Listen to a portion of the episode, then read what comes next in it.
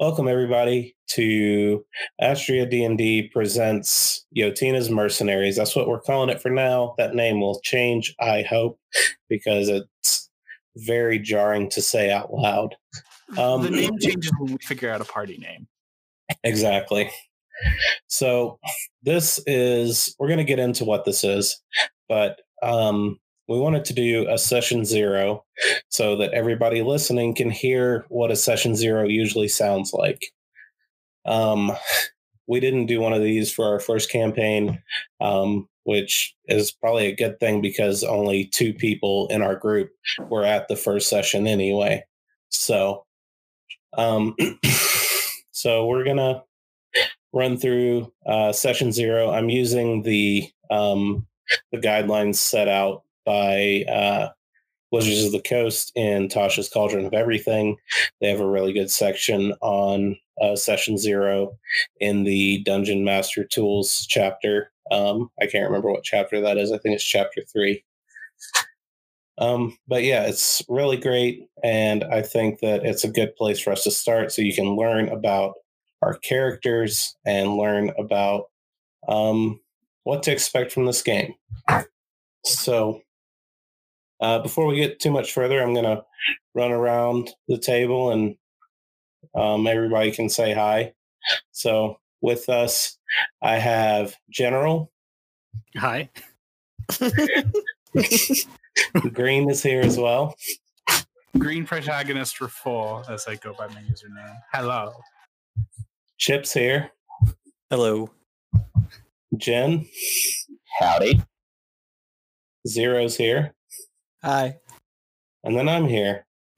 Um, so we are going to dive right into this thing, and we're gonna first thing we're gonna talk about is our characters. Um, who wants to go first? I guess it kind of depends on how much detail we want to go into because this is session zero. So if we're going to make other establishments and links, this would be right. the time to do it, right? Right. So, um, really, really, what I want to focus on is um, your class, race, background. Um, we're going to talk about how you know Volo, Yotina, or if you know another party member, how you guys are connected to each other. Um, if you have any motives that are that are secret or your own, um, you can feel free to keep those to yourself and just share them with the DMs. Um, but um, yeah, so why don't we start with um, just tell us your character's name and their class, race, and background. I mean, I can start, I guess. okay, so my my character's name is somebody. he is a pretty average human, uh, average build, about five eight, brown hair, brown eyes, white. Um, he wears his shaggy clothes. Everything he owns is like he's owned it for like 20 years. You know, like it's been passed down from generation to generation. Nothing he he owns is brand new.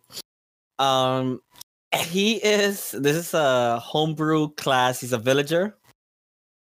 Um, he uh he used to have a little hovel there. He lived with his mom and pops, a little bit off this uh, you know, unnamed town, right over a mountain. Uh, they used to suffer from mountains, uh, uh mountains, uh, mudslides. And then one day, you know, as I was gathering herbs and stuff, I went back home and a mudslide had destroyed my whole hovel, uh, pretty much left us homeless. Uh, uh, but that was, you know, I went back. We, my family went back to the to the town, uh, where uh, we were pretty known for alchemy. Uh, we would trade alchemy ingredients, sometimes small potions. Uh, that's how we made a living. And uh, this guy noticed, you know, that I was pretty good at what I did, so he offered to take my family up and kind of just like put him in a lap of luxury for us if I would go out uh, and join these mercenaries. And that's how I joined. It could be Volos or it could be the other girl. I really don't know. Yotina's. Uh, I don't know. Is Volo like a an intermediate Uh, yeah, so I would say that if you met anyone, it would definitely be Volo. Um, Okay. He would have noticed like some of your uh, your skills in alchemy and would have invited you to um, meet him in uh, Tritralum at the Sheep and Shepherd Tavern, um, and that he had a business proposition for you, and that he would help to make sure that your family was taken care of. Okay, so that's exactly what happened. I met Volos, and he gave us five gold, the most money I've ever seen in my life, and I gave that to my parents so they could survive. Since you know we lost everything in a little hovel, and and there, and I was really the main alchemy guy.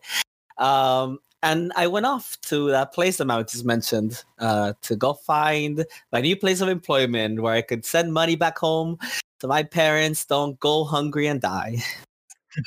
That's very sweet. That is very, very sweet. Um, I did have, I don't know if you mentioned this. How old is somebody? Oh, somebody is uh, 28 years old. Oh, I'm sorry. They say he was 5'8. He's 5'6. Gotcha. Uh, and yeah, he, uh, yeah, he, uh, when you look at him, really raggedy, just like that beige, you know, top the villagers wear, round shorts with kind of like rips in the knees, uh, these brown boots that look like they've uh, probably maybe a little too tight on his feet, but he gets by. Has a uh, has a pitchfork, a bag, and the only thing that really stands out, he has these really shiny gauntlets. It looks incredibly out of place. Volo probably gave it to him. These like really shiny gauntlets to help with whatever manual tasks he's going to be doing at his new place of employment. Awesome. Well, I can't wait to hear more about somebody. Um, who wants to go next? I'd be willing to. Do it up. Okay, I'm playing Eladrin going by the name Coco Falto, or whose main name is Coco Falto, but is known by his friends as Pepperdew. Um, he's a denizen of the Feywild, and his mission, or he was sent on a mission to find something humorous in order to get their queen, who is currently stuck in a state of permanent winter, to smile and move on to uh, a different season. So something about the Eladrin is apparent their their emotions are tied to uh, a seasonal state, which they can usually change at will. Um, but in the case of the queen, she's cursed or depressed in some fashion where she doesn't want to change. So the king set out this competition. Um, I haven't decided on a prize, but Coco is on the mission or on the uh, hunt to find something entertaining enough to win this prize. Awesome. Um, so Coco's appearance is based off of whatever season he's currently in. His skin color, his clothing, everything changes to match whatever season he's currently in. And due to his inability to solve the uh, or find something that he can present to the queen, he is currently completely erratic. He doesn't know exactly how to feel anymore.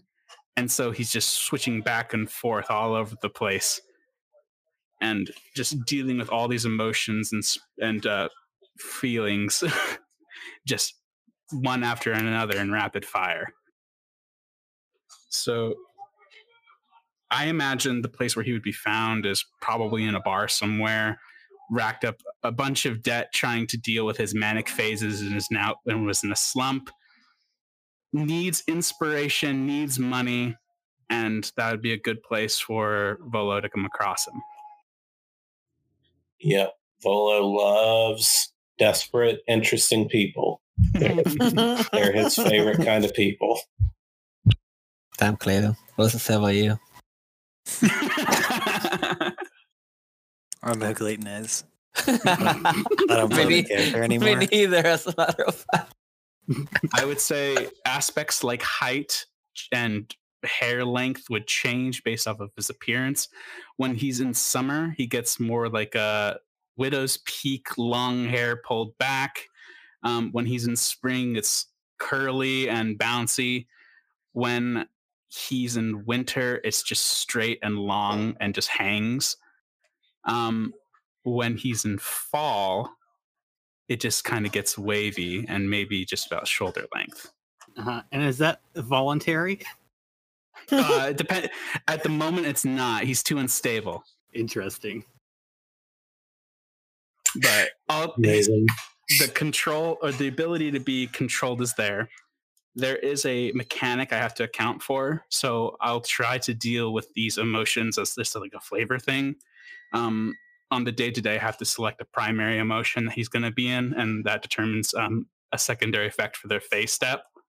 So I will be picking one of those, and that will be the dominant emotion for the day. But if something happens, then I take the liberty to roll a die to see which state he goes into next. Awesome. So, so if nothing interesting or nothing happens that um, that you can think of that would affect his feelings, you'll roll a d4 to see how he's feeling that day. I see if he's feeling summer, winter, or spring or fall.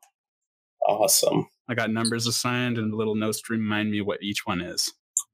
Wonderful.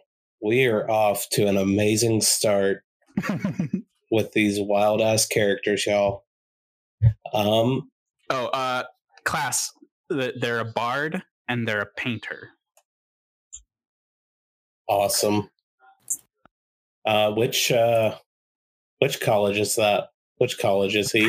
Good point. Um, I selected it. Featured, class featured. Uh, glamour is what I chose. Beautiful. Love it. All right. Um who's next? We got we got Jen, we got Chip, we got General, and myself. Uh, I can go next. So MK002 is a Warforged monk. He's primarily steel with bronze accent colors. He looks like he's seen some battle. Uh, he has a big dent in his head and he carries around a large wooden file box. And he joined the mercenaries to meet as many people as possible. Oh, and he's five days old. Freshly minted. Awesome. You already have a dent? Yeah. oh, jeez. That's that's an amazing description of that's the most concise description I've heard ever, I think. Uh, Warforged are all they're always about efficiency. All right. Um, I, I have a question. Where was his wood sourced from? Uh, no wood, Okay. unless they need wood. Do Uh, they need wood? they God. they need wood as like the living component. Like their shell can be metal, but they need wood to act as the thing that can be healed. Because otherwise, the argument is they can't be healed by healing spells. Who played? Who said Magic. that argument? Magic phone or magic, it doesn't matter. Yeah, yeah, yeah, yeah. But you have to use you can use mending to fix some things, but they're living metal and wood. Oh, okay, all right. So Um, uh, that's why I ask. Uh, he's Yeah. got a he's got some wood. Uh, Chip, Chip, I don't think it matters because I know what happens to MK002.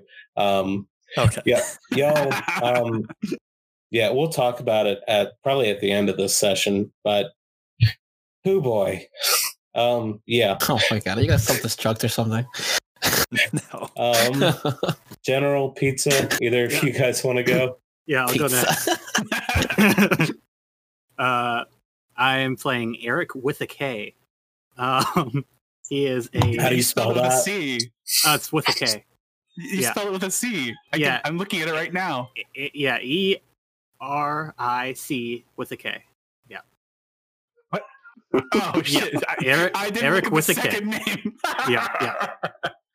Uh, he, he is a, a mountain dwarf. He is a, a druid, a circle of the land, grasslands. Uh, don't ask me how that works. That's what I picked. um, he knows Volo through a connection through his brother, uh, who is a famous detective.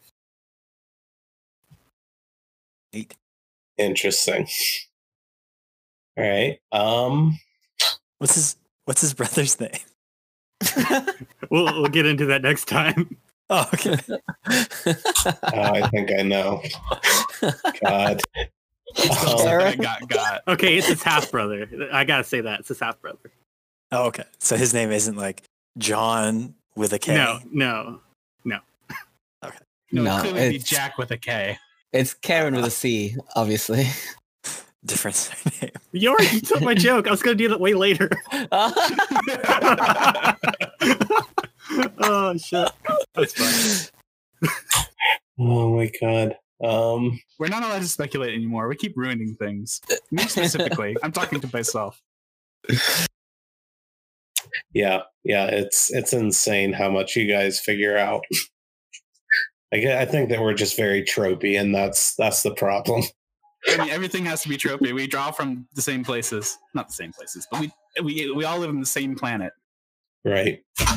All right. Uh Jen, do you want to go or do you want me to go? Now I can go. Speaking of kind of tropey, so I play Pizza, who is a male drow Psi warrior. Ooh. Uh, he That's he a was mouthful. slated to be a victim of a sacrificial war between the houses because you know drow think females are the best, which good for them, and they love to mm-hmm. kill their men. So as a result of that, Pizza is deathly afraid of the dark and spiders. And since he's been on the surface, he's learned about five words of common. So no. since our canon is that undercommon is French, I, who does not speak a word of French from birth, am learning French specifically for this character. Ah, So- dedication. That's commitment. Oui. right Je m'appelle Pizza. there. Bonjour, pizza. Je m'appelle somebody. Ça va? oh yeah, see, and you've already outrun my French there. You're speedy. I should change my language from Elvish to undercommon. Wait. All right. So that just leaves me. Um, so let me tell you all about Zio Diature. He is a a handsome young man in his mid 20s, 24, 25, somewhere in that neighborhood. Um, he has like a very thin goatee, like pencil thin goatee. Um, has a scar on his lip. Um, he always wears um, this strange set of robes that has a hood that comes down to a point at the front. Um, they're white with uh, red on the inside. So, like the collar, when it's fluffed out, you can see um, see some red sticking out. Um, carries a rapier and a couple daggers. He is a rogue assassin, uh, formerly a noble. Um, he comes from uh, Silrith, which is a city far to the north, um, where he was born into a noble family, and his um, his father was a magistrate. Um, and one day he went out to do some chores for his father, delivering letters and that sort of thing. And he came back, and his father and his brother, his two brothers, had been arrested for treason. And uh, he he tried to get them released. Went to this person who was supposed to help. That person turned out to be a traitor, and he watched his brothers and his father hang in the city square. And he vowed vengeance on everyone that was responsible for the deaths of his father and his brothers. And he is currently hunting them down systematically. Um, he has connections through a League of Assassins. Um, and he is currently with Vo- uh, agreeing to help Volo because Volo says that he has information about one especially elusive um, target. Mhm. So three of us know what this character actually is. Do you want to tell them now or you want to wait? I'm curious if they know. Okay. Do any do any of you that aren't DMs have an idea of who this is?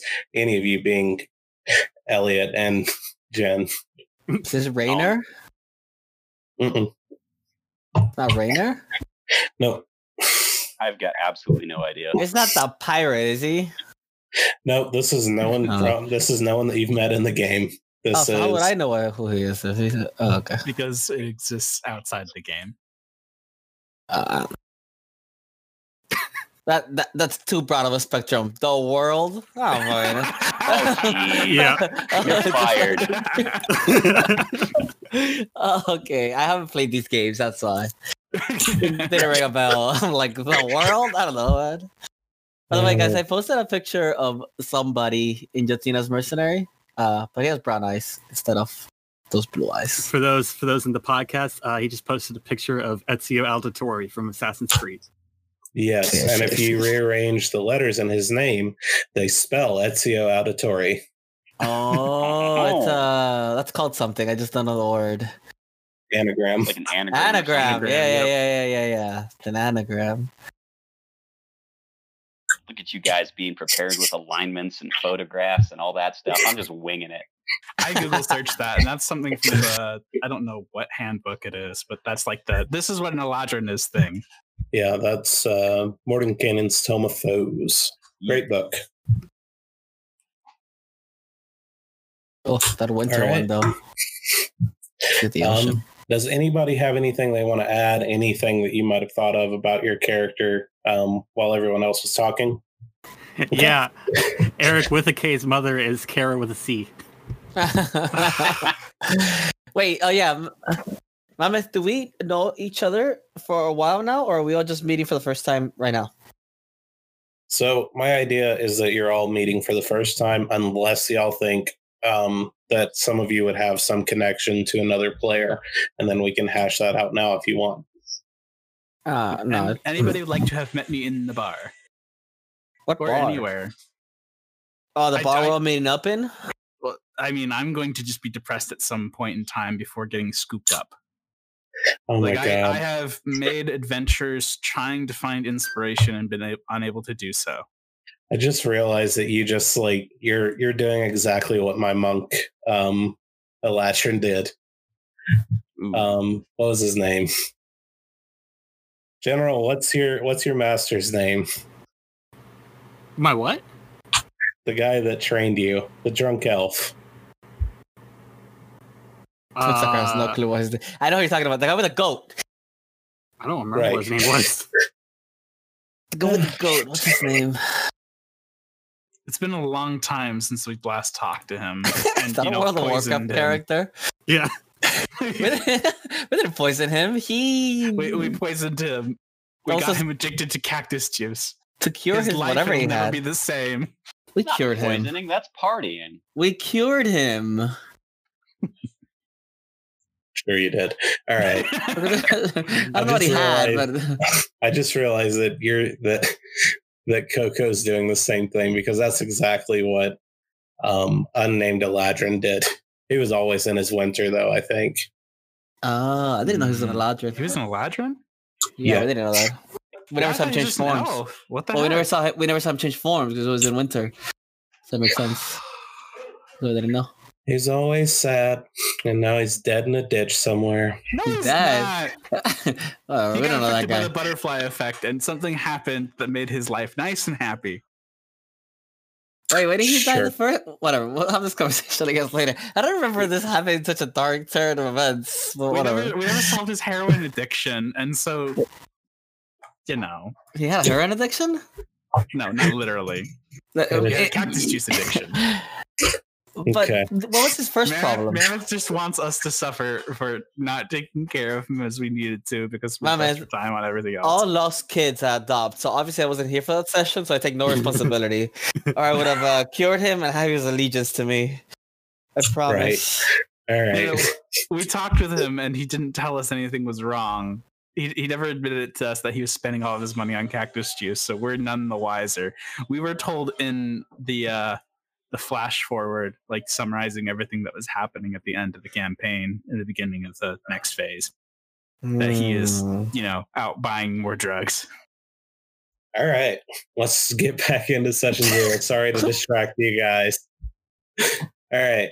Um, so party formation are any of the characters related to each other or connected by some bond? That's what um, somebody was just talking about. I think that Eric uh, with the K is connected to a player that is not here right now.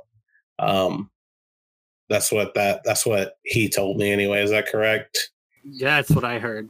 Uh, Okay. Yeah. That's. That's what I was told.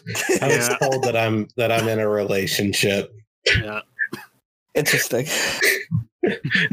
All right. But if nobody else can think of a reason to be have a connection with someone else, we can just move on to the next thing. I wouldn't mind trying to find something, but I can't think of anything, so I'm at a loss. Okay. I mean, I think so. I'm going to talk about Zio some more. Zio is a very friendly, um, attractive, handsome young man, and he does love to frequent the taverns. And he absolutely would have bought Coco a beer at some point.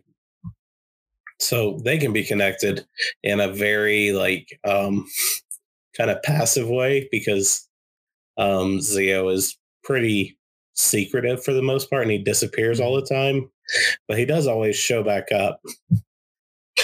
So we could connect because I imagine Zio, considering the fact that he's had such a traumatic past with people being dishonest and going against their word, then maybe he likes someone who literally is always showing what they're thinking. Yeah, yeah, I think that he's very he's very attracted to that. Like he's very drawn to that aspect of you that he can walk up to you and see what kind of day you're having, and he can be like, "Well, is this a is this a beer day or is this like a a vodka kind of day?" So yeah, I think that he's like very drawn to you because you're very you literally wear your feelings on your skin. So okay. um and so I, I'm happy to say that you would be the first person I connected with. yay. All right. Um uh so another question that they ask in the session zero is uh this isn't one that we're gonna get into because the characters don't really know each other, but what does each character like most about every other party member? Um we're not gonna do that uh because most of y'all don't know each other. I like Um, Clayton Dune because he was so good. All right, now tell me about Coco and MK02 and pizza and yeah, somebody. they're great too, but I like Clayton Dune. Oh, I like MK002 because every joke you tell him is a new joke. Yeah, I can't wait for his character. Oh, I think that I think if you guys don't listen to our stream, um, you're missing out on a lot of trauma that I've caused. I've managed to break General, and it wasn't just me, but I definitely had a big part in it. It was mostly you. I kept breaking fourth wall last session because I was like, "What's going on?" Oh god. All right. Um so the next the next question is does the group have a patron? You guys do. We're going to get into that later. Um essentially your patron is Volo or Yutina depending on how you look at it, but we'll get into that a little bit later on. So the next thing we're going to talk about is um what they call uh what Tasha's Cauldron of Everything calls a social contract. It's um four basically four rules that um, that I expect everyone to abide by and that everyone can expect me to abide by. Um, basically, all these rules boil down to don't be a dick, right? that's that's pretty much it. but it doesn't say "don't be a dick" four times, right? Right. Yeah. There there are four very specific things, and I'm going to go through all of them. But I want you all to know that um, we we do a pretty good job of adhering to this social contract without it actually being a thing. This is the first time I read this, and I read over it, and I thought, yeah, all of these things make sense. But I'm going to go ahead and read through it for you. Uh, so the first first one is you will respect the players by running a game that is fair, fun, and tailored to them. You'll allow every player to contribute to the ongoing story. Give every character moments to shine. When a player is talking, you are listening. That's for the DM, obviously. Um, the next one, the players will respect you and the effort it takes to create a fun game for everyone. The players will allow you to direct the campaign, arbitrate the rules, and settle arguments. When you are talking, the players are listening. Um, number three, players will respect one another, listen to one another, support one another, and do their utmost to preserve the cohesion of the adventuring party. That's I mean, obviously, don't make pointless conflict. No one has fun with pointless conflict. If there's a reason for you to disagree with something and it's an RP thing, then we can talk about it. But, you know, don't be a dick. That's what all three of these have come down to so far. Uh, number four, should you or a player disrespect each other or violate the social contract in some way, the group may dismiss that person from the table. I don't see that happening. Um, it would have to be something really terrible for us to get rid of one of our players. Um, but it's not unheard of. And if the group decides that someone needs to go, then we'll have to have a serious talk about it. Like I said, I don't foresee that happening. Um, does anyone have any issues with any of these or anything you want to talk about in these four things? Uh, sometimes I feel I'm not the best listener. Sometimes I feel myself talking over people. Um, I, whenever it happens, I definitely make note of it and I kind of go stupid, stupid.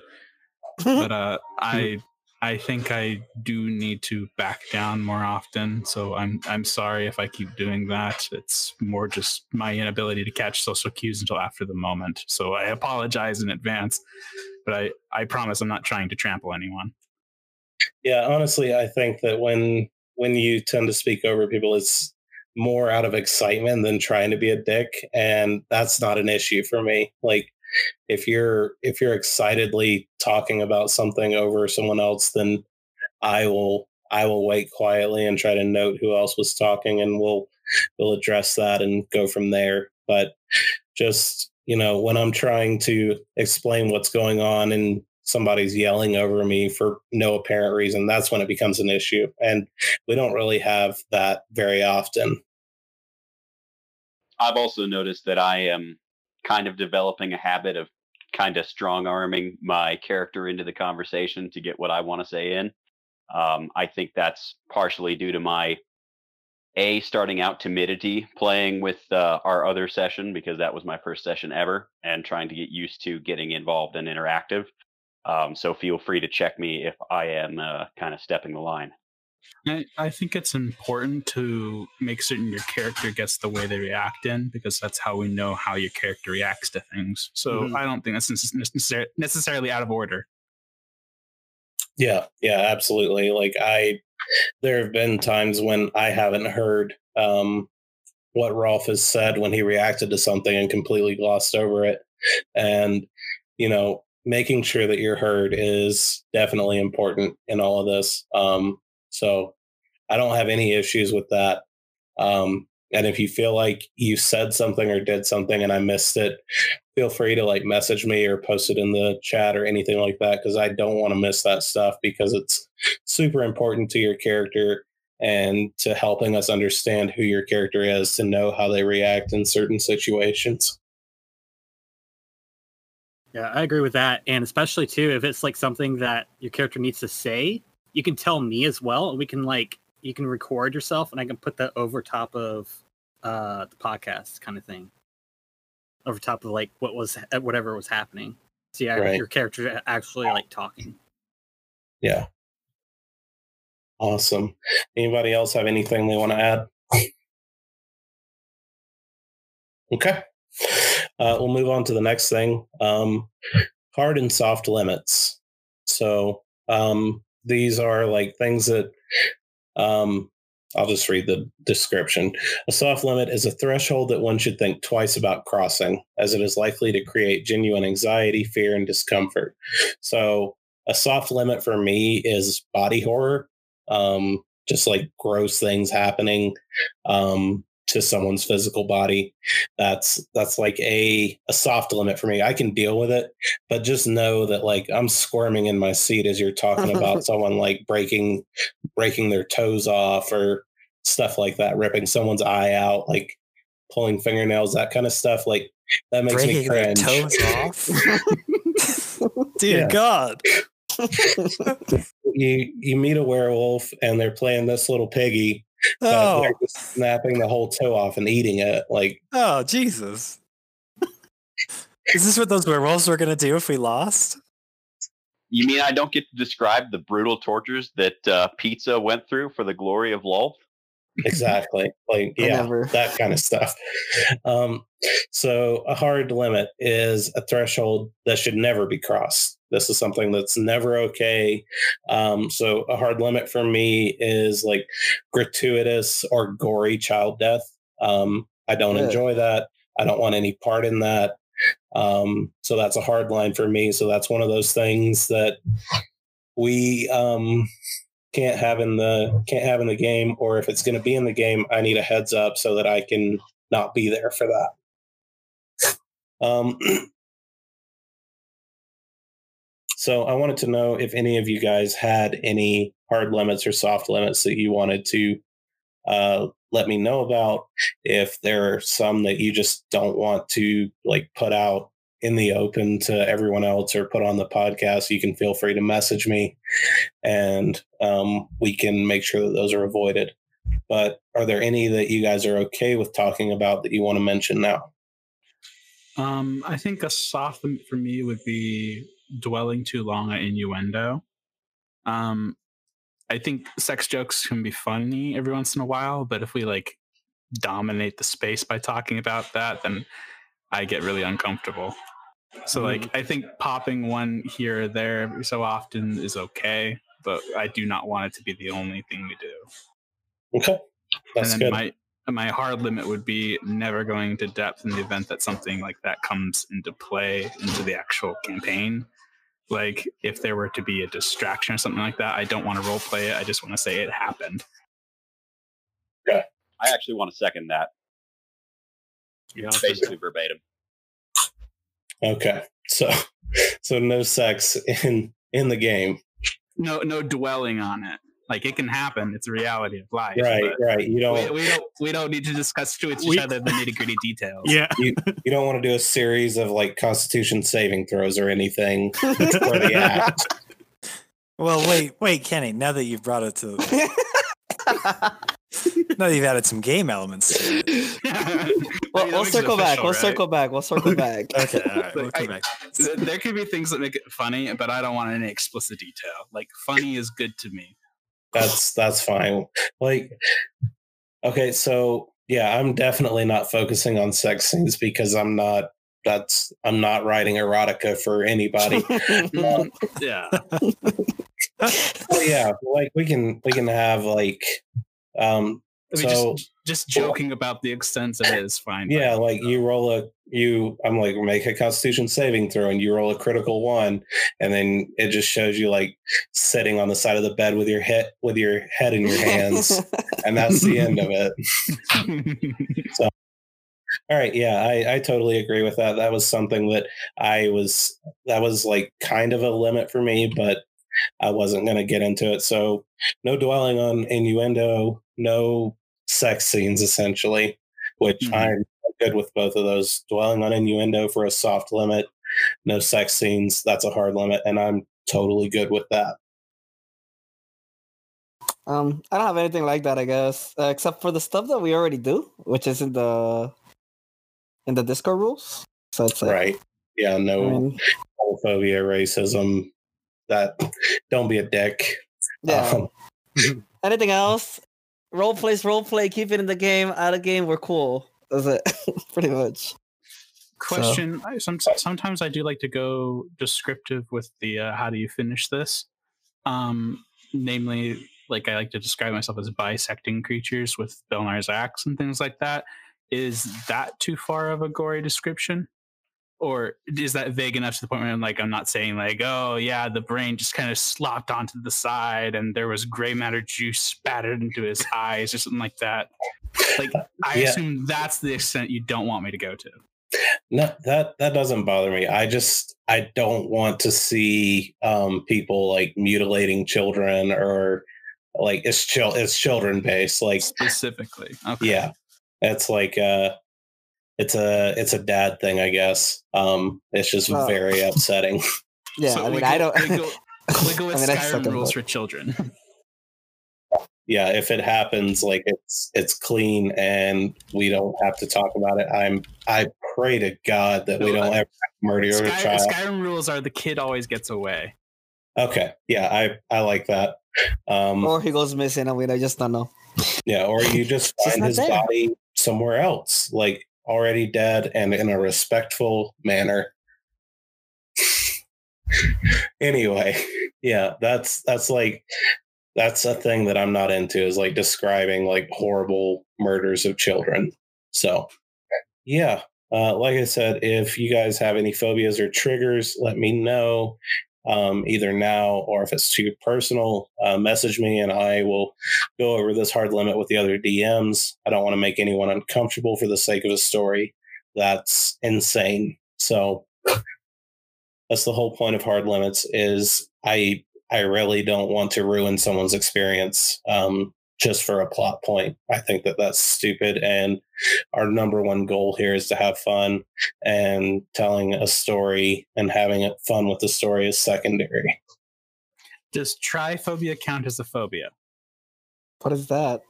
That's the one that they call it the fear of holes, but it's more just like seeing something with a lot of uh Yes. Like, organic Man, spines. yeah, yeah, like like a honeycomb or coral reefs. I know what you're talking about. I A got you. honeycomb doesn't do it for me, but like if you were to zoom in on a, some coral reefs, it might. But whenever I see that, like I get the tinglies on my head and I don't get it. Yeah, I will. I mean, I would consider that a phobia. I mean, it's it's got got it in the name. So I'm, I'm I'm making a little bit of a joke though because that's a visual phobia. It'll never come into play for us. I think so until I. Yeah, I'm gonna make a honey. I was gonna make a honeycomb shaped uh, dungeon. Now I Oh, gotta God. scrap that. well, I mean, those are just Very- tunnels, man. You can make tunnels. We gotta we gotta move forward because I gotta get through the session zero. We're so close. Okay. All right. So the next section is called Know Your Players. Um, I'm gonna run through. Um, I've got five questions here. Um, so these are just to kind of understand um, what interests you guys you guys in the game. Um, so which of the three pillars of adventuring interests you the most? The three pillars are combat, exploration, role playing, and we'll just go down the list, and you can um, you can let me know uh, which one interests you the most, and uh, give like a brief explanation of why. Uh, so we'll start with Eric. Oh, hi. Uh, I like role playing. Uh, I think it's really fun to do different voices. Um, as you've probably noticed with my different types of voices I've done. Um, I, I just really enjoy it. I like combat as well. Uh, even though I'm not the best at it, I like learning about it um, and learning how to uh, integrate all my abilities better and differently but definitely role playing and doing different voices. That's one of the things I got into uh, with D and D is like it's it's like improv, right? I love improv. Right. Awesome. Okay. Um, Coco, what about you? I'm also I also like roleplay, but I'm not so good when it comes to voices and things like that. The thing I enjoy most is being presented with scenarios that I'd never encounter in real life. Um, for for example, what would we do if one of our players killed somebody? How would I react to that in real life? You know, if, if somebody I knew and cared about killed someone, what would I do? it's it's it's a really hard question. I like thinking about them. Sometimes I lock up as a result of it, but I like having my brain work on like what would I do. Okay. Awesome. That's two for RP so far. Um, MK002. it's like a machine gun. It's like a Gatling gun. I enjoy role playing a gun. It's, it's really all I've ever wanted to do. Uh, No, I, I enjoy spending time with interesting people and telling collaborative stories. I think that's the best part of D and D for me, for sure. So I mean, role play, I guess. Yeah. All right. We're on a hot streak. Um, Pizza, how about you? So I'm gonna end up chalking another one for role playing. Um, this is what my fourth character, I think, uh, ever, and I just I'm doing everything I can to figure out the most ridiculous accent and or character profile setup. So I played a dwarf that was semi reminiscent of Schwarzenegger on one of our campaigns a while back. um, obviously, I play a stoner cleric. In this, I play a dark elf who exclusively speaks Undercommon. Um, just doing off the wall stuff is kind of amusing to me, and seeing how I can fit it in and and make it work. Basically, um, I do also enjoy the combat aspect. I've got to add that in.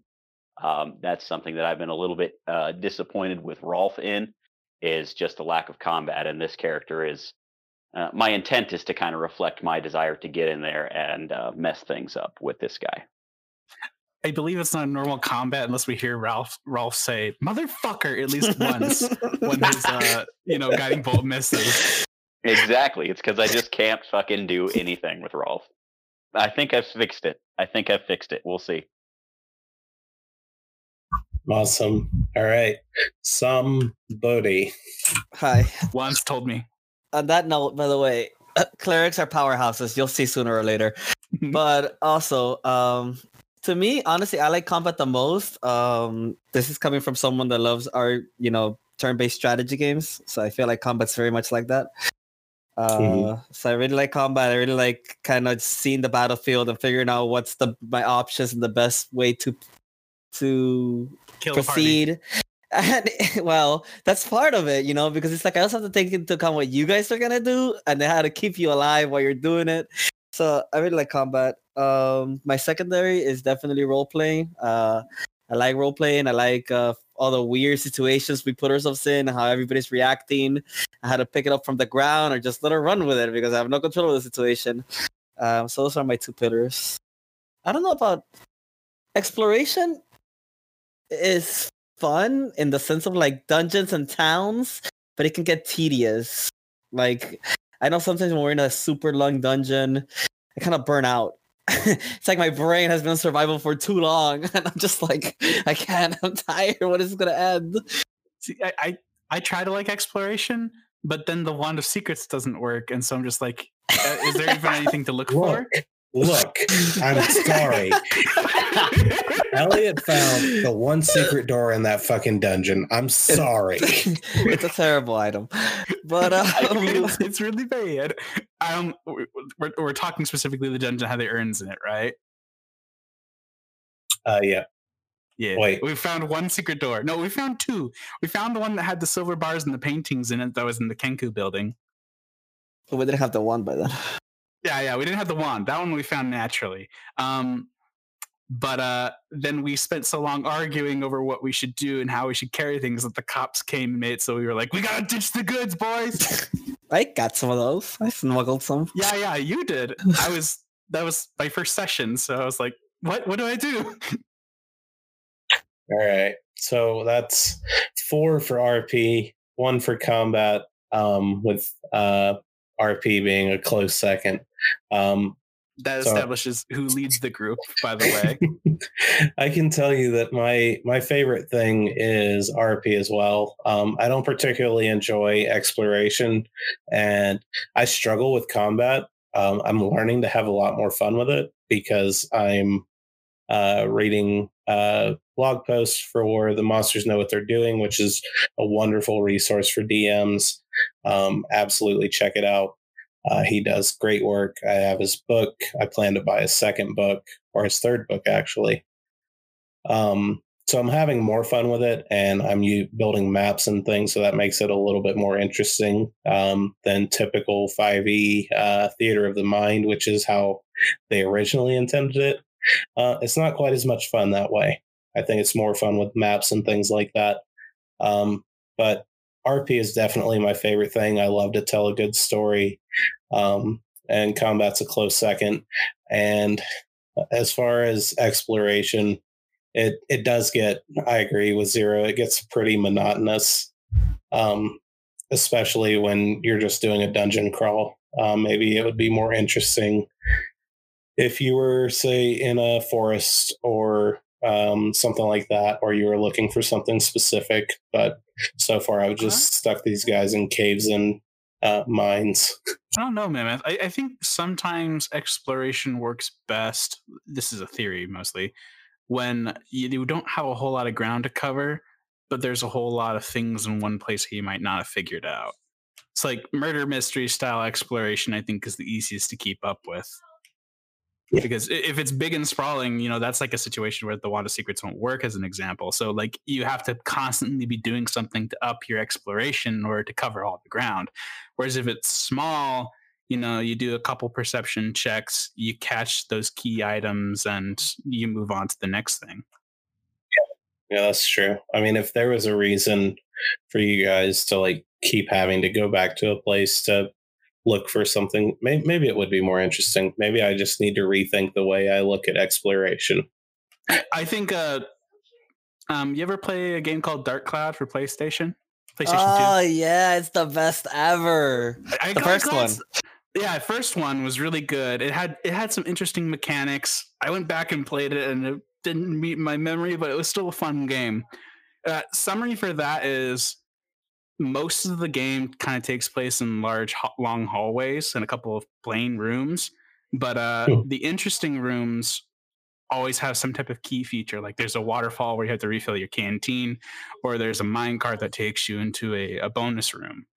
Think, like things like that, where there's moments when you know the exploration has to start. That way, you're not like tripped up, you know, thinking you have to be looking at all the time, all the time. Um, Interesting.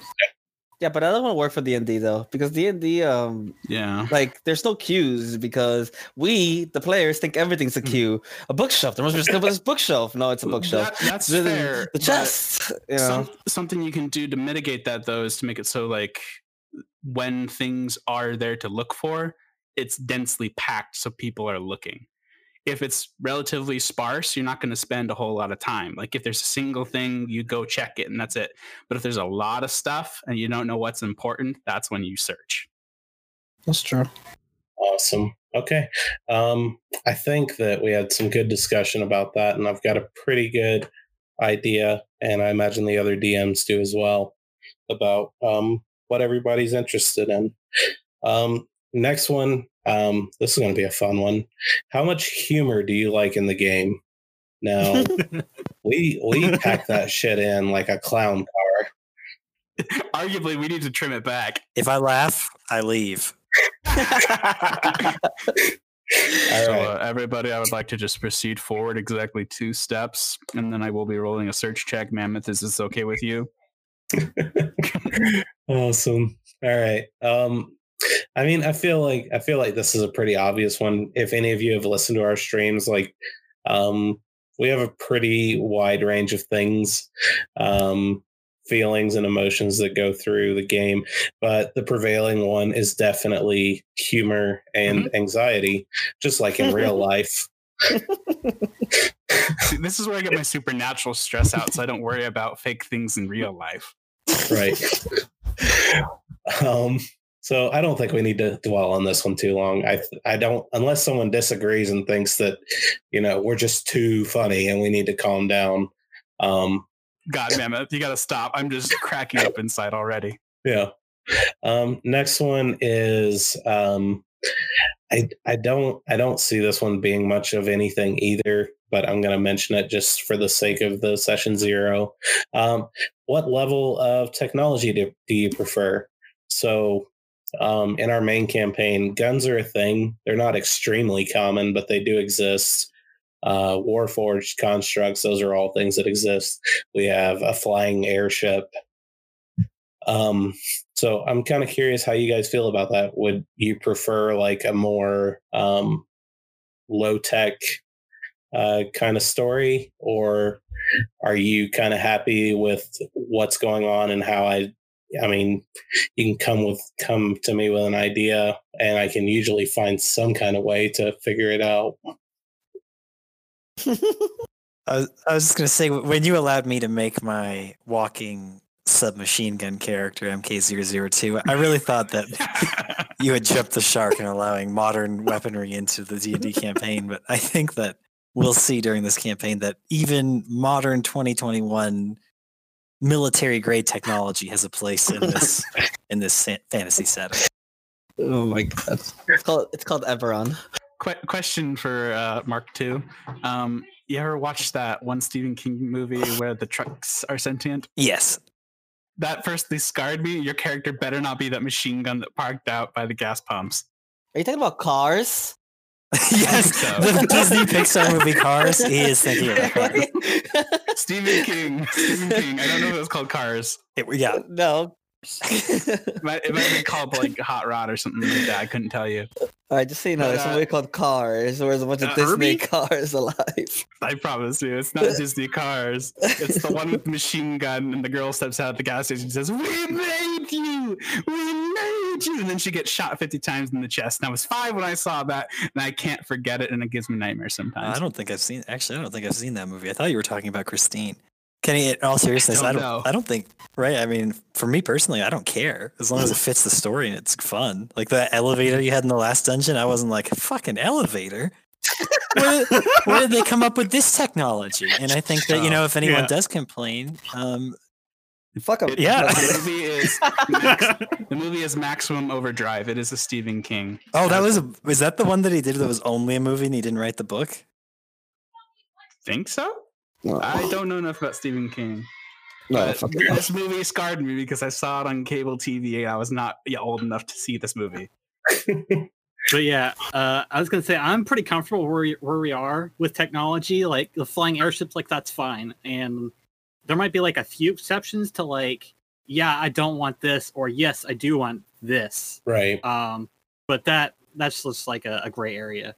Yeah, I mean, I've it's it's interesting um because like if you read over Eberron, like it, it gets so it can be so much more high tech, and Mhm. I would love to do that at some point, but it's it's not for this game. Like this game is guns exist, like there are there are standard uh bolt action rifles and that kind of stuff. Uh flint flintlocks and all of that. And there's a fly, there's a flying ship, but um the flying ship is one of a kind and hasn't been duplicated yet. So you know, I'm kind of I kind of like that situation where guns are kind of a thing. They're not extremely common, but you can get a gun if you try hard enough. And like there's one flying ship and their constructs and Warforged kind of wandering around. Isn't there an honest to God submarine in the campaign? There was. There was. I mean, I feel like if you got the technology to make a submarine, you're only like 10 years away from internet. no, because magic is a thing. So I'm sorry, magic internet. Since since Clayton never never existed, do I get the submarine? no one got the submarine. We already established that. wait, you Yeah. got the submarine. What did you get the submarine? Oh, Because I've been in the, the I lived out Oh, Clayton's life. wait no, not you. Past life, Belnar. What does. Belnar have the submarine? It makes for sense. You. I said nobody gets the submarine. Um, Uh, we do have to justify how Volo and uh, the captain, sorry, I forgot your character's full name because it's still new, made it to the continent in order for Becky to die. you mean the So the sergeant? sub- yes, Sergeant. I mean, Joe they got over there somehow. Originally, Clayton and Windstalker and Volo went by submarine. So um, different campaign, different campaign. oh, get into oh, that. yeah, we're derailing. b- b- balls in balls in your court on that one, Mammoth. I think I think uh, the sergeant owns a submarine. General, edit all this out. General, mark the time. It is 9 10 Oh, thank you. Mountain Standard Time. Um, that would be edit out the 11 10. Thirty minutes. last 30 minutes. Anyhow, we're going to move on to the next thing. What I'm hearing is I, I'm sorry. Uh, my my take on tech. This is as far as I like to go usually. That's like, fair. The, the, That's- turn, the turnover of a new era is, I think, a sweet spot where the old stuff is still relevant, but the new stuff's about to overshadow it. yeah, And- any any further, and then I feel like classes get cut out. yeah, that's that's very much where I sit with it. Like we're in we're in a sweet spot with technology. Like we are we're trying to manage homeostasis right now. Just leave everything how it is, and I'm happy with that. I was just going to say it kind of sounds like pre-industrial steampunk to me. Yeah, kind of like that's Steampunk that's cool. that's how I've been looking at it. It's like steampunk with magic. I mean, I honestly could care less what for technology you make. If tomorrow you tell me that there's freaking just hoverboards everywhere, I'd be like, okay, where are they coming from? How do I get one? I would ask if I I- can buy a Pepsi. Yeah. so you can dumb it down or bring it up as much as you want. I'll roll with it. Awesome. All right. Yeah, I'm I'm happy with the situation we're at um, as far as everything goes. Um, that might change. Um, who knows? Aliens might invade the planet and they'll have uh, like ray guns or some shit. Oh god, we'll become Gintama. If they kill Mammoth, I'm okay with it. Um, next Tell up, us where this hell is. next question is um, so I haven't done this very much. I would like to try to implement it, but do you enjoy solving in-game puzzles and riddles? Hmm. I'm gonna say yes, but honestly, I hate them. Like yes, Yeah. I think they're a necessary part of the D and D experience. So the answer to the question is yes. I So think you- as long as you don't do the one truth, one tells truths, one tells lies. What about what about the what about the Sphinx uh, question? The three legs, two legs, and then four legs, two legs, three legs. I think that's The perfect. being born one. I I already know the answer to that one. You have to be careful with riddles because they're either way too hard or way too easy. So I don't think riddles work well in the medium. Yeah, Uh, I I think that I would only use a riddle if it was a very specific thing, and also like I don't like um. I, I like the idea that you guys could solve the riddle with a roll if you really tried to. Um, That is useful too. So that's that's another option for that. Um, which we've only put one riddle in the original campaign, and uh, General solved it uh, in an It was instant. me and someone else. Yeah, I think it was green. yeah, you guys solved it like instantly. So I I was, remember that riddle, honestly. yeah, the answer was laughter. It was Yeah, something, that's- something, something. In slaughter, I rest. Oh. I Alright, think job, I. I think if you want if you want to go like crazy boss to the walls, throwing a hard riddle at us is not a bad idea. But it's gotta it's gotta be a moment that sticks. I, I think physical puzzles are more interesting to me than just like blocking something off with an easy riddle. Yeah, I'm If it's, if it's a hard riddle and we have a long time to think about it, I love that. Yeah, I, I'm inclined to agree. I like um, a good physical puzzle over a riddle because there there are so many ways that you could go about solving one of those. And also, I have a ton of those now, thanks to Tasha's Cauldron of Everything. She has Mm. puzzles in and they're wonderful. Um, and they can be reused over and over and over in different situations. So, Does does it come with a, like a, a visual guide? That's another important thing. yeah, yeah, it does. Um, Sorry, visual aid is the word I'm looking for. Yeah, yeah it's got um, different grids that explain different things and stuff like that and shows you how to make the puzzles and things like that um, so i'm getting that you guys um, for the most part enjoy puzzles is there anyone that's just like fuck puzzles all right Uh, oh, I'm not. I don't think I'm smart enough to solve them, but I'm not gonna say fuck puzzles. You solved the last one. What do you mean? What that riddle? yeah. I mean, well, like I like we said, that was like a really simple one. Well, I didn't get it. Are you calling me stupid? No. I'm just kidding. moving on, moving on. Fight. So, Our Next- characters got beef. Apparently. Yeah, make that canon. The next question um, asks about how you guys feel about tracking XP over the milestone system. Um, I'm going to be doing the milestone system um, because of the nature of this game. Um, so we don't really have to go over that. I think that most of us probably prefer milestone over XP anyway. Yeah. I think milestone gives the GM more control and also sometimes the rate at which we play means if we were to do XP, we'd probably be playing for like years before we went up a level. Hmm, You'd be surprised. I don't I actually don't know how fast experience works, but I see those small numbers and I'm like, is is this really how people play the game?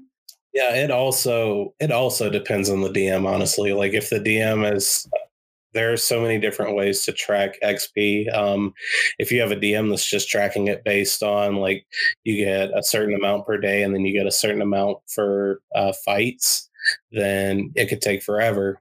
Or if someone gives you XP, like, oh, you did something nice, here's 15 XP, like the way I hand out inspiration, then you could level up a lot quicker. But I mean, so the camp one of the campaigns I started it in about the same time we started this one in.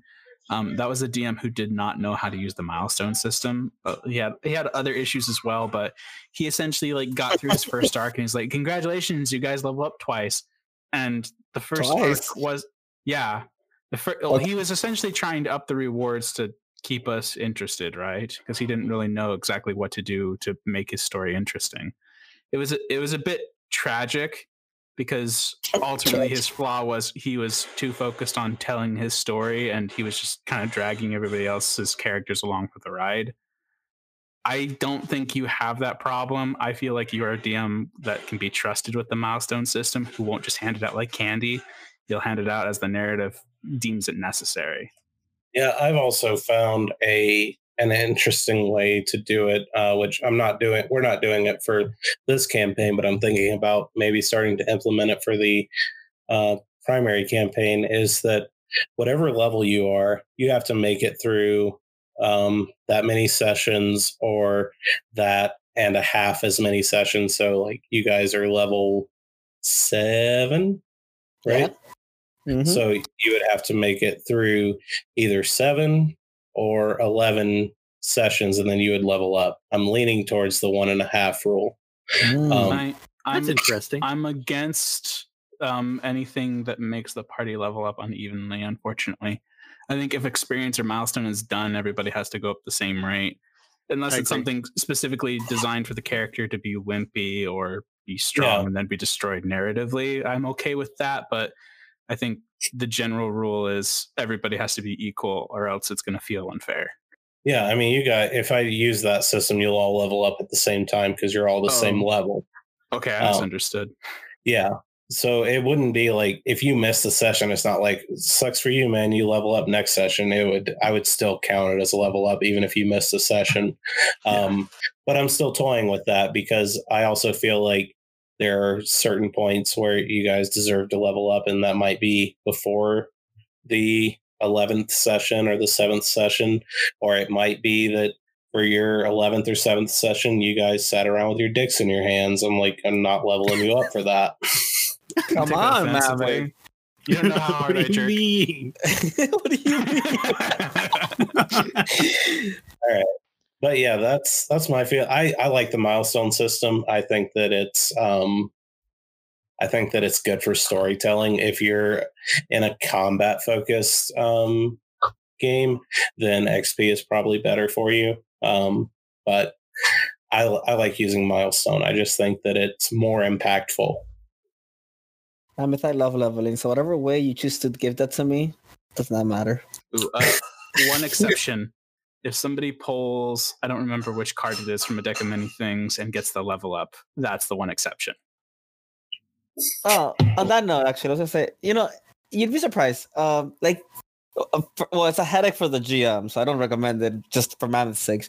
But for general power level, um, it doesn't matter if a character's higher or lower, unless there's like a huge gap. If you're talking about five level difference, all right, that's a little bit outrageous. But D and D has only a few key level of spikes. Like if you're if I'm level seven and you're level six, you're not gonna notice that level that level difference. Even if it's an ability score improvement level up difference, it's really your stats go by one or two at most in key points. And because each character has such different roles that they fit into how they operate, you don't really notice a one or two level difference in between the party. I, I mean, we're the same level, and I already see the power gap. What do you mean? You're so much more you're better at being combative. You know how to play your character to maximize Yeah. it better. But but that's that's a, that's a class difference. That's not a power. That's not a level difference. I'm- That mean, that would have yeah, I call it existed anyways. You could have been level eight, and I could stay level six, and I'm still gonna be able to fireball a room if that's what you're referring to. Like, yeah, that's what I am referring Yeah, to. yeah. That has to do with your user experience, knowing what you're doing because That's- you're countless hours of D and D. Right. That's Also, here- here's a sound like I statistic- just sit here and play the- here's an argument for statistical difference too. Let's say we got two people that are exact same fire, exact same class, exact same starting level, but one is oh, one's one level higher. Statistically speaking, the person who's barely better has a greater chance of killing an enemy and earning experience. So that kind of snowballs because if you're ahead at some point, you're gonna keep being ahead unless some weird hap- happenstance of luck happens. Well, I guess, but what? But that's not how D and D works, though. Like D and D doesn't really uh, work in the sense of like, like if we're if we're tracking experience, like which is in your example, experience doesn't work as last hit gets experience. Experience works as It everybody that participated in the battle. that entirely depends on what rules are implemented, which which is why I'm a firm believer in group experience over individual. If it's oh, individual, that's the scenario where that happens, and that's not a good scenario in my book. Oh, I've never, I've never played a, a campaign that's like that. So that's I've why uh, only, that's- I've only yeah. heard of it. I've only been warded specifically to say that that's something that can happen and should be avoided. Oh no, I've that's never seen it personally. Don't ever do that. That's horrible. What? So uh, then the whole party's fighting for last kill, and then nobody gets the thing that. because everybody's mm-hmm. holding their. no, that sounds terrifying. It's awful. yeah, no, no, don't do that. That's horrible. Oh my god. You know how low roll, what level Rolf would be right now for not getting the last kill? Level zero. Come on, Rolf, we'll go into the sewers. I'll weaken the rats so you can stomp them. Wait, what, bro? You want me to do what? I just rat's want you to bigger than snap me, their bro. little heads. Don't worry, only- I'll make certain they don't have any arms or legs, so it's easy. The only time I've ever seen anybody get different experiences, like if it's character solo stuff, right? Like, like I don't know, like Clayton going around getting his wish ring to then become a vampiric or whatever. Okay, then Clayton levels. But that's just because it was a solo adventure for Clayton. You know what I mean? But yeah, that that can be narratively played in a way where like we could catch up eventually too. Yeah. Normally, if like the party enters that situation, the party gets experience for the situation. That's how I've always. I've never heard of that. How you were referring to that sounds. Oh, I, I've only read of it. I have Horrible. not experienced it. I whoever don't have thought enough of that is experience to say a, that. whoever thought of that is- is a madman. That's like that's a PUBG game. It's you guys are all shooting the same person, and when that person goes down, you just kill the next person. That would be a TPK every time. Yeah. Yeah. Like Like said, I would straight up like that's that's competitive D and D, and that's that's not good. No. Yeah, yeah, yeah, yeah. yeah. All right, we'll move on then. Uh, we're getting close to wrapping up this session zero. Um, next thing I want to talk about is house rules. Um, we have two, and I couldn't think of any more. Um, so our first house rule is uh, critical hits equal max die damage plus die roll plus modifier. So, for an example, if MK002 made a critical unarmed attack, his damage would be 1d4 plus 3 plus an additional 4, as that is the max that he can roll on a d4. Meaning that the lowest amount of damage that he could deal on a critical hit would be 8 damage, and the max that he could do would be 11 damage on a critical hit. Um, so that's pretty straightforward. Um, basically, if you get a crit, you do max die damage plus a die roll plus your modifier. That's how we've been doing it. And that works both ways. That works for the PCs, that works for the people they're fighting. So it's really good for them and it's really bad for them at the same time. Um, other thing I have is that ingesting a healing potion during combat is a bonus action. Um, a lot of people say that it should be an action. Other people say that it should be a free action. So I compromised and made it a bonus action. Um, it's feeding someone a potion is an action, though, right? Um, yes, if they're unconscious and you have to walk over to deal with them, then that is your action. They're good.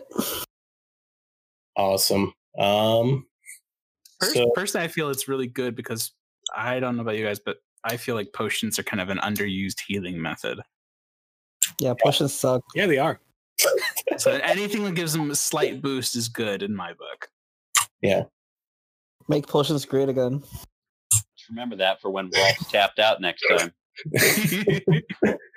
All right. Um, so for the moment, we're calling uh, this Yotina's Mercenaries. Um, where I imagine that that name will change um, as you guys establish yourselves and figure out what your group name is. Um, but that's what we're calling it for now. So now is a good time for me to talk to you guys about this thing that we're doing. And by you guys, I mean our listeners. Uh, we've kind of gone over this ad nauseum with our with our players. Um, but I mean, I have no idea what's going on. I'm just here for the ride, bro. So this is how this is going to work. We are going to be working with a rotating cast of DMs. Myself, Green, General, and Chip will be all be DMing a session uh, once per month. One of us will pop in and DM a session, uh, which will even out to between three and five episodes, depending on how long we go. Um, also, um, I forgot that I haven't talked to you guys about this yet, so this is going to be fun. Right. so, I want to um, rotate the cast of players. So, with all six of us playing with six players and a DM, it's very chaotic and very loud, and it's hard for people to interact with each other effectively. So, what I want to do is, I want to have two people rotate in and out. Um, we can like make a list of who plays which session and so on and so forth. Um, I'll volunteer to sit out for the first one. I need another volunteer that's okay with sitting out for that one as well. And then next session, we'll find two other people will sit out and we'll rotate it around that way so that there are always four players and one DM. Um, so I know that I meant to talk to you guys about this sooner. I completely forgot that I hadn't. Um, so I wanted to give you guys a chance to talk about this and see how you feel about it. Hmm. I don't like it. but I don't understand the intent, to be fair. So, what's the intent of two people sitting out? So it will uh, it'll keep the number of players down. Um, so essentially, what it's doing is it's your character. Um, like if you sit out a session, your character's not leaving the game. They're not going away. They're off doing something else, and they come back the next session, and they're the same level. Nothing changes. Like they still leveled up with everyone else. Everything's the same but the intent is to have less people being recorded at once to make it so that we can um, so that the quality of the session is better because when there are six people in a group it's hard for everyone to get get their uh, you know get their feelings in and get everything get a word in edgewise um, against you know uh, five other people Uh, I assume we'd also allow a cover to happen, so maybe we'd have somebody on standby in the event that somebody gets called out who was originally scheduled to be in. Like Yeah. if Baz if Baz can't make it, for example. Right. Yeah, and that would be that would work as well. Like if someone can't make it, like you can message the people that were supposed to sit out that week and then they can pop in. Um but yeah, so essentially what I'm trying to do is I'm trying to make it so that the quality of the game um Well, Is the- also also to make it easier on uh, newer DMs. Like I, I know Yeah. I've done a session before, but uh, General hasn't done one yet, so he is going to be freshest to us, and maybe having like five six people on him is a bit much. yeah. General's DM before though. Did you tell me you were DMing that one game before? I don't know if we still are, but what one game? weren't you DMing like a game in person before, like a while back? Oh yeah, that was a long time ago. It it wasn't. It didn't go well. Like, you almost killed all of them or something. I remember we were having Yeah, this yeah. They all they all they all almost died to four level uh challenge rating one fourth Listen, skeletons. I, I promise you, General, that they deserved it. How did they almost die? Wait, what level were they? Dude, I don't know. I don't know. What level were they? Three, I think. Level three, and they died to Yeah. four skeletons. Yeah, it was really bad. I don't know what Because it's happened. bad luck. That sounds like they wanted to die. Like, how do you? How does that happen? All right, sorry. I mean, I Um, guess a couple of them were first timers, but like Yeah, but- still. fuck. Wait, was it their first session?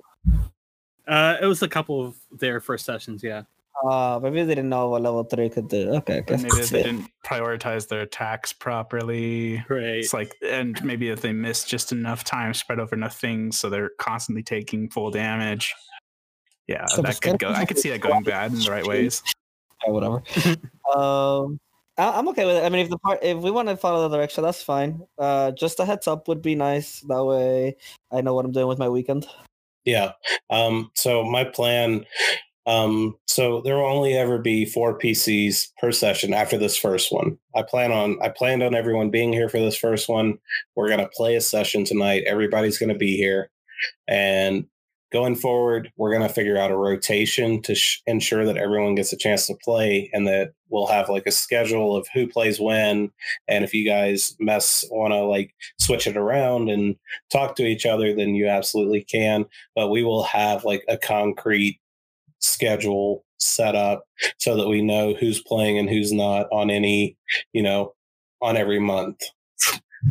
Um, so we all have PCs, including the DMs. Uh, whenever someone is DMing, uh, their character will be off screen, taking care of other matters that interest them, and will come back in when it is time for someone else to DM. This will make it easier for the DMs since they will not have to manage an extra NPC when it isn't necessary. So, um, now, uh, last thing I want to talk about for this um, session zero is um, we, the DMs, are going to talk about our general play styles and how we like to DM a group. Um, I'll go first. Um, as most of you have probably figured out throughout the course of this, or playing with me, or listening to the stream, um, I'm very story driven and I love uh, telling a story and exploration, having you guys discover things. Um, combat is not my forte, but I have tried to include it more more often because I know that several of my players really like combat and enjoy it. Um, it's not my strongest area, but there will be some combat, and I will do my best to make it engaging and entertaining. Um, so Sometimes now, terrifying. I do, Yeah, but who are you? I've never met you in my life. oh God, yeah, I'm Kenny. Um, that's that's my name. Um, people on here call me Mammoth. You'll hear Mammoth or Kenny, either one. That's me. Um,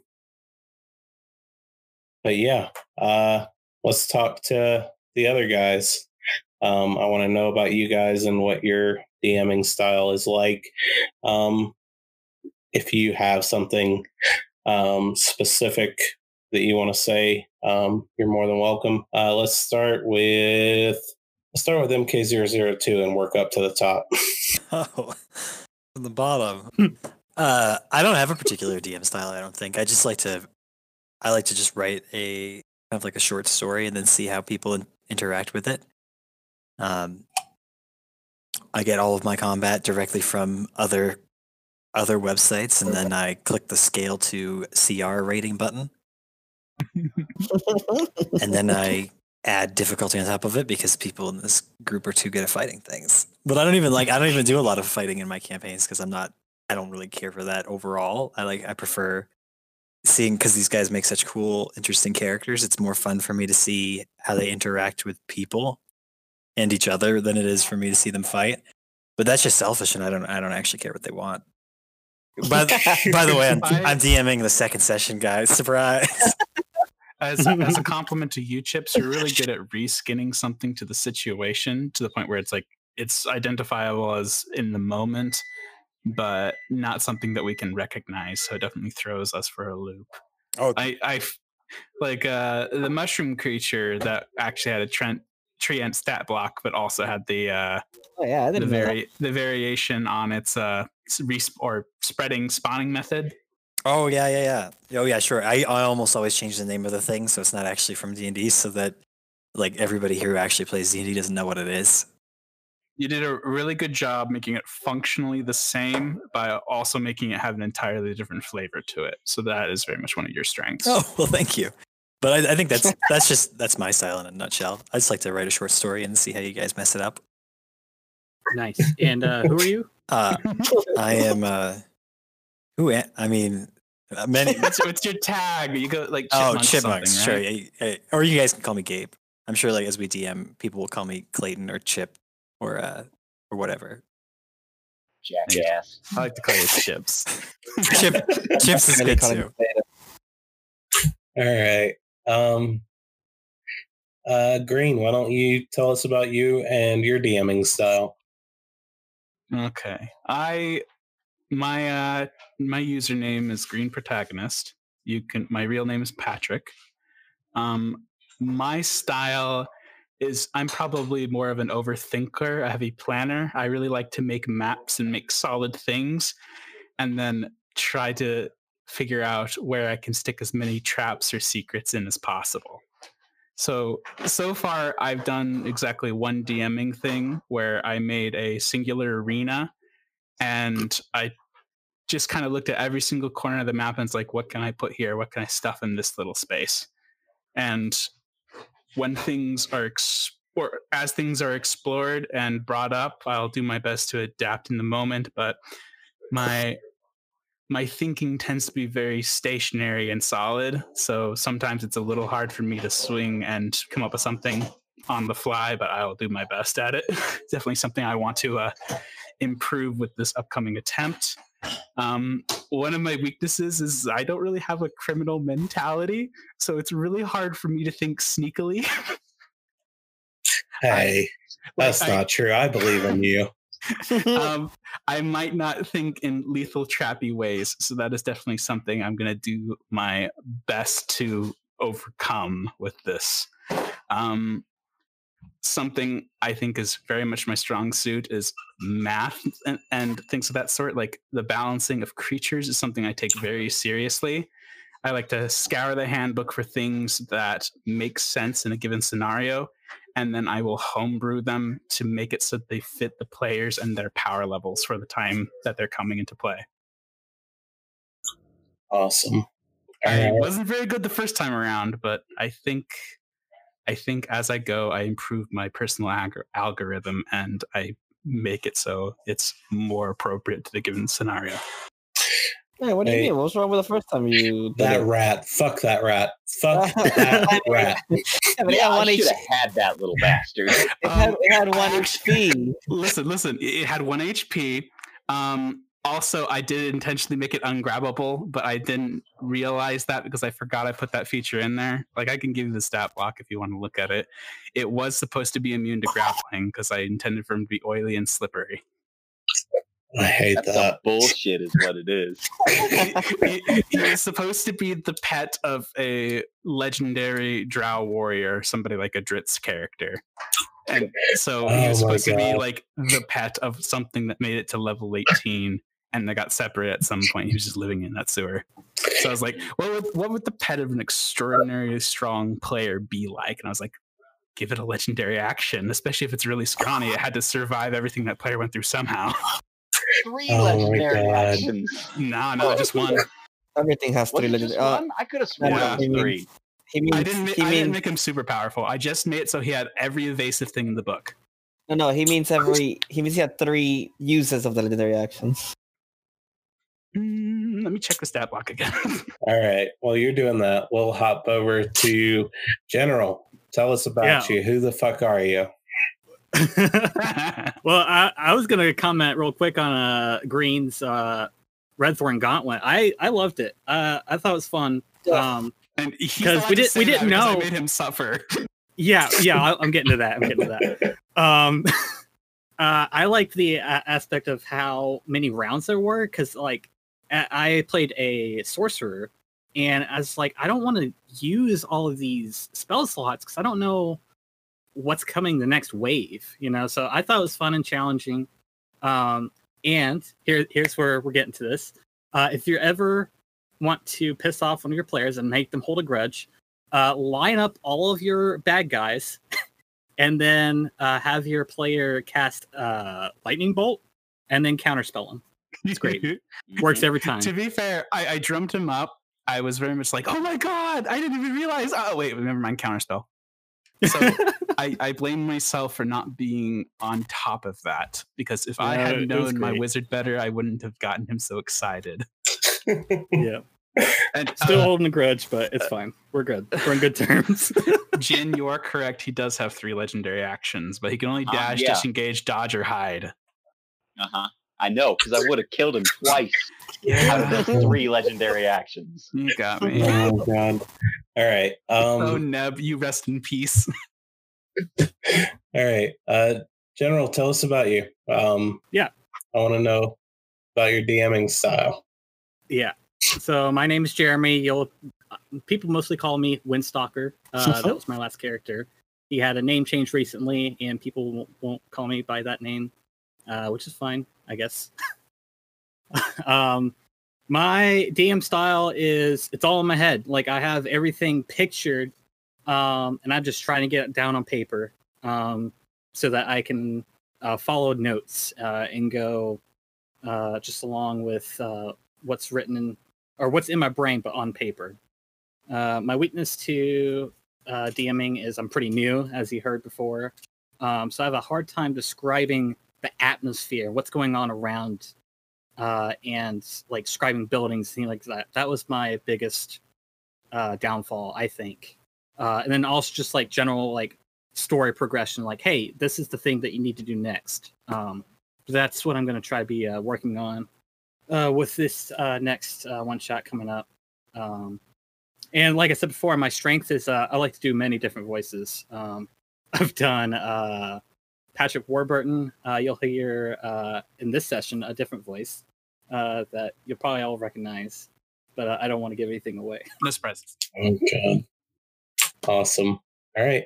Yeah. Um I'm very excited to play uh with all of these DMs. Um I should note that um one of my uh short shortcomings as well is being descriptive is not something that I'm especially great at. It's one of the things I'm looking forward to with uh, recording this as a podcast is that um, I'm going to do my best to be more descriptive of what's going on around everyone and what the place feels like uh, because it's definitely something that I struggle with. Well, that's Um, something Mammoth does not struggle with. He is one hell of a schemer. you, you give him a scenario and he can completely turn it on its head to a point where you don't expect anything at all to be happening. Yeah. Um, what's funny is I had no idea what I was going to do in Epford's Crossing when I sent you there. And it Yet changed. Somehow you were able to completely change and warp everything from my expectations. Yeah, I took Epford Crossing and I like balled it up and made it even smaller and like turned it on its ear. But yeah, I I had no idea. I didn't know what I was doing uh, when you guys got to Epford's Crossing. So I'm very happy with the results, as terrible as they are. Everyone I know is dead. Not everyone, Look, just most, most- of them. Most of the people I know are dead. Your girlfriend's still alive. You could make her your wife. This you is a just get the plus. balls for it. All right. Thanks. Thanks, Bad. Awesome. Um, so we're getting ready to wrap up session zero. Um, we went longer than I thought we would, um, which isn't a bad thing. That's great. We had some amazing conversation. Everyone was very engaging. I'm very excited about this. Um, but before we close this out, do any of you have any questions for me or any of the other DMs? Got a level? Oh my god. yeah, role play XP, right? Oh, we are leveling every session, right? So the characters always Oh. go up one level. No. Uh, okay. that always That's no, that's correct. I, I forgot to mention that. Um, so after every session slash mini arc, um, the characters will level up. Um, if someone has a session that runs into two sessions, which I'm hoping doesn't happen very often, but in the off chance that it doesn't, it will be up to the DM to decide whether they level up after you know in the middle of the mini arc or at the end. Um, but but ultimately we're doing a maximum of 17 mini arcs and that's probably going to end with somebody fighting Tiamat. yeah, we'll see. Maybe. Tiamat. have you seen the stat block for Tiamat? I don't know I about have that. no idea what the stat block for Tiamat is, but I certainly hope uh, a team of four, like five, four level twenty adventures have a chance. Good She's easier than the Tarrasque, Tarrasque, I think. Oh, debatable. I mean, on paper, on her CR is lower, I think. Uh, CRs mean nothing. We know this. All right. We could just fight Lolth. It'd be fine. bro, Awesome. All right, guys. L O L T H. Spider goddess. got it. With that, we are going to wrap up session zero of what it, we are tentatively calling Yotina's Mercenaries. Thank you so much for checking us out. Um, we will have a new episode. If it's not already up, um, it will be up shortly. Um, thanks so much for listening. Um, take care of yourselves out there and bye. Say bye, everybody. Jin's the biggest nerd. See you guys. Bye. Bye.